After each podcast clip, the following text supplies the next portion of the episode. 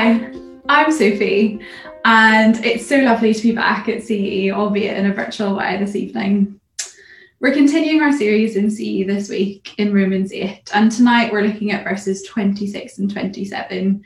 So if you could turn with me to those verses, that would be great. Starting at verse 26. In the same way, the Spirit helps us in our weakness. We do not know what we ought to pray for but the Spirit Himself intercedes for us through wordless groans. And He who searches our hearts knows the mind of the Spirit, because the Spirit intercedes for God's people in accordance with the will of God. Do you ever feel like there's so much going on in your life, you just do not know what to say in prayers to God? When you haven't a clue, and it's those moments that you're at a loss for any kind of coherent thought you just don't know how to articulate your thoughts and feelings. And to be honest, you've come to the end of yourself. I definitely have those moments. As Christians, prayer is hardwired into our very being. It's something that we need. But it's not just Christians who turn to it. When we see terrible events happening somewhere in the world, we quickly see individuals joining in prayer. In the past, we have seen Pray for Paris, Pray for London, and currently Pray for Taiwan. While C.S. Lewis was experiencing profound grief as his wife had the bleak re-diagnosis of cancer, he put it this way I pray because I can't help myself. I pray because I'm helpless. I pray because the need flows out of me all of the time, waking and sleeping. It doesn't change God, it changes me. Prayer is vital. In this passage, we see three characters. Firstly, we see the Spirit, who is helping us in our weakness and interceding for us. Then we see ourselves as people who just don't know what to pray for.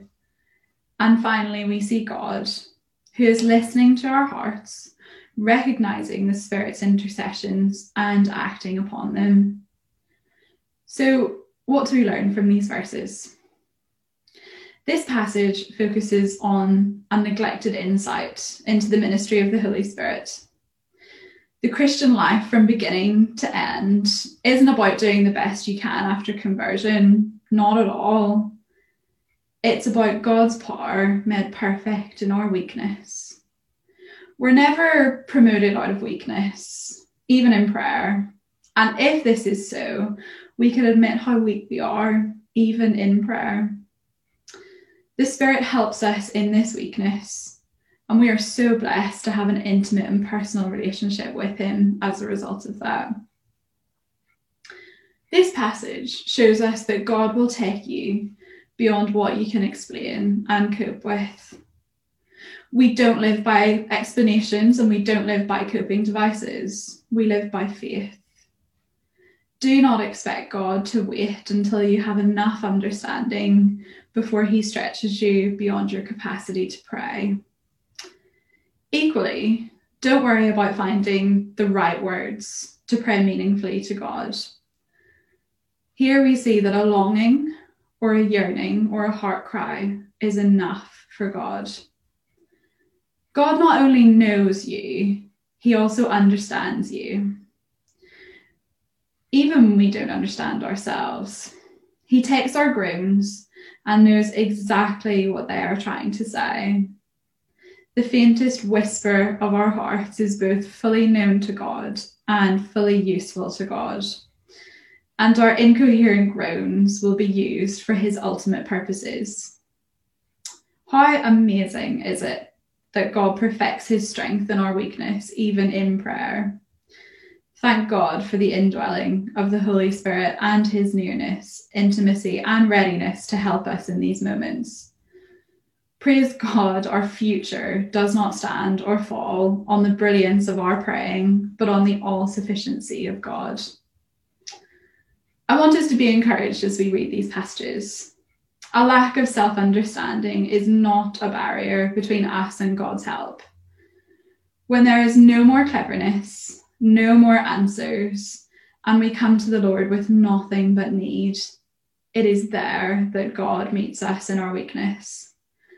When we are reduced to helplessness, the Holy Spirit will help us, and amazingly, He makes His own appeal on our behalf.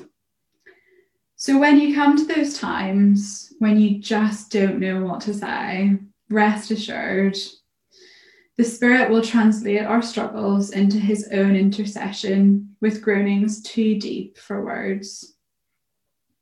During the week, I work in Parliament in Westminster in London, and it might be a surprise to many to know that Parliament starts every day with a three minute prayer.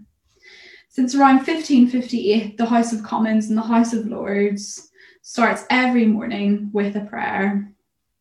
This isn't broadcasted, and it's not something that you can witness unless you're in Parliament itself. But for nearly 500 years, prayers have been directed to the Lord, asking for the Spirit's help for those in positions of authority who need to be helped in their weakness. I'd like to leave the main prayer that's said in the House of Commons with you. Lord, the God of righteousness and truth, grant to our Queen and to her government and to members of Parliament in all positions of responsibility the guidance of your Spirit.